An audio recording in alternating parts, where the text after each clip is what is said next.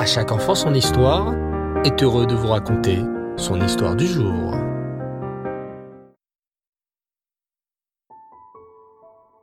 Bonsoir cher enfant. Et Reftov, tu vas bien? Baruch Hashem.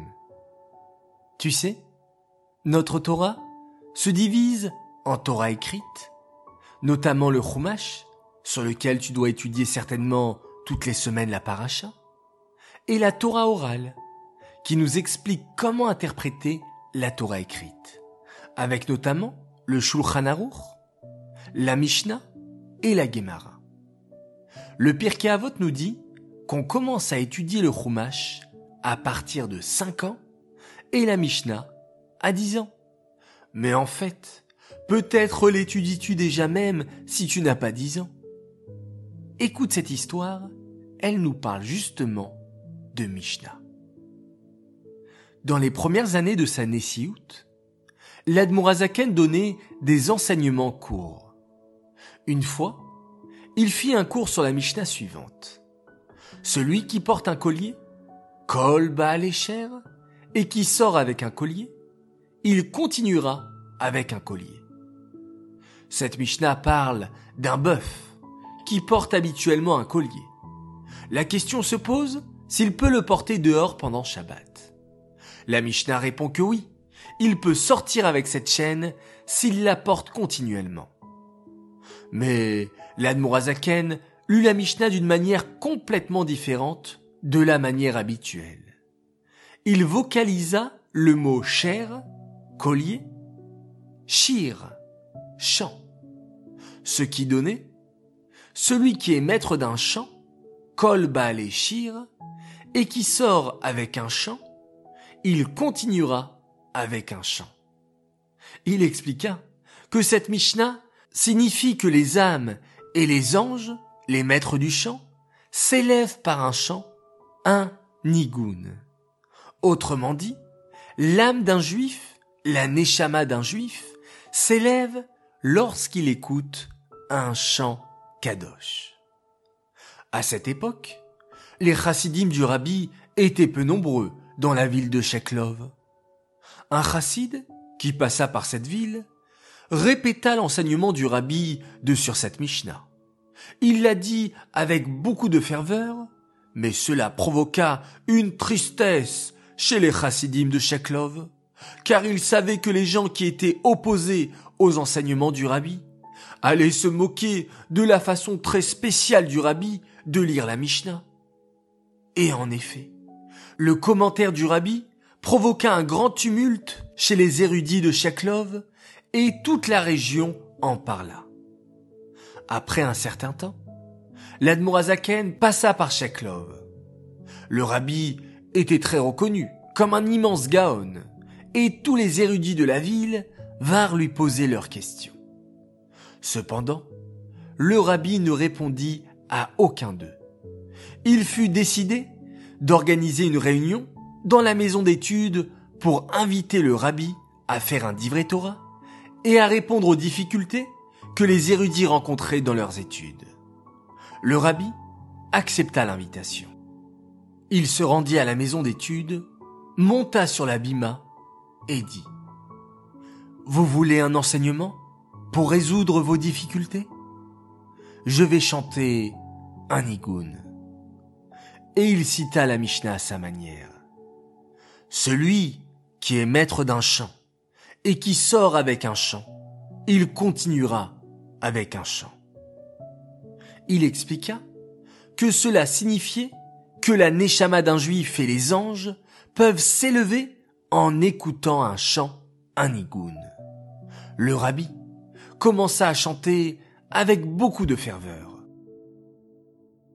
Au lieu de protester ou de se moquer, il se fit un grand silence dans la maison d'études chacun se retrouva plongé dans ses pensées, au point de ne plus ressentir où il se trouvait.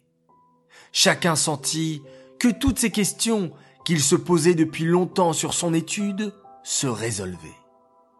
Par son chant, avec une grande ferveur, le rabbi leur avait ouvert les conduits des sources de la sagesse. Il avait ouvert leur cerveau et leur intelligence, et les avait élevés à un niveau extrêmement haut et automatiquement leurs questions avaient trouvé réponse.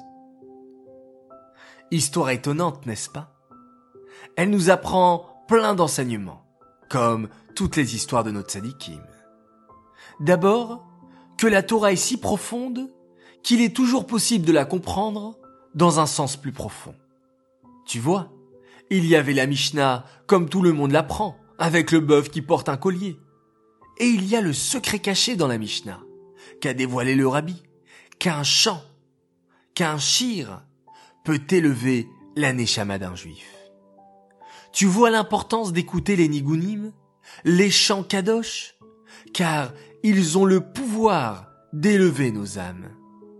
Inversement, il faut éviter d'écouter de la musique goy ou profane qui a l'effet inverse. En effet, la Torah nous dit que la musique est la plume de l'âme et qu'elle peut donc nous toucher très profondément.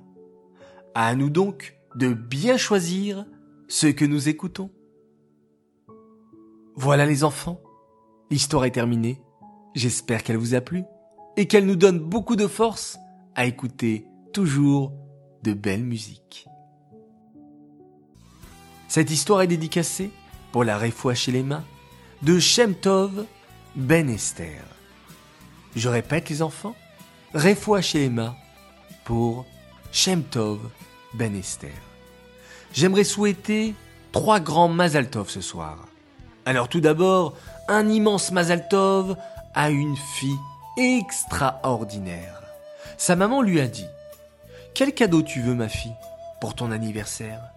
Et vous savez ce qu'elle a répondu J'aimerais que Yossi, de à chaque enfant son histoire, me souhaite Mazaltov.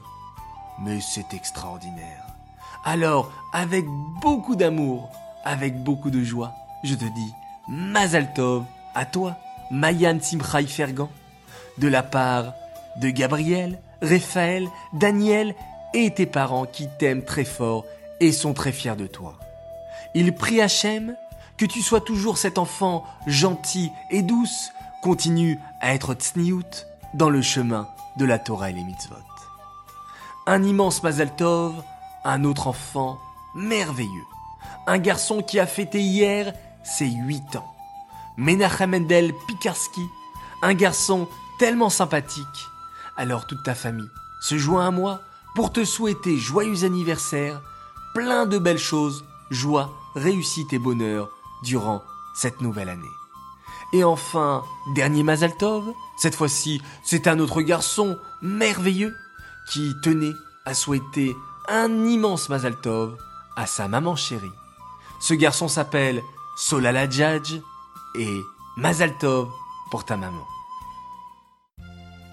Les enfants, je vous dis bonne nuit, Laila Tov, Faites de très beaux rêves, reposez-vous bien, respirez profondément et remercions Akadosh Baoru, le maître du monde, pour cette nouvelle journée merveilleuse. Et on fait tous ensemble, chez Ma Israël, Hachem Elokeinu, Echad.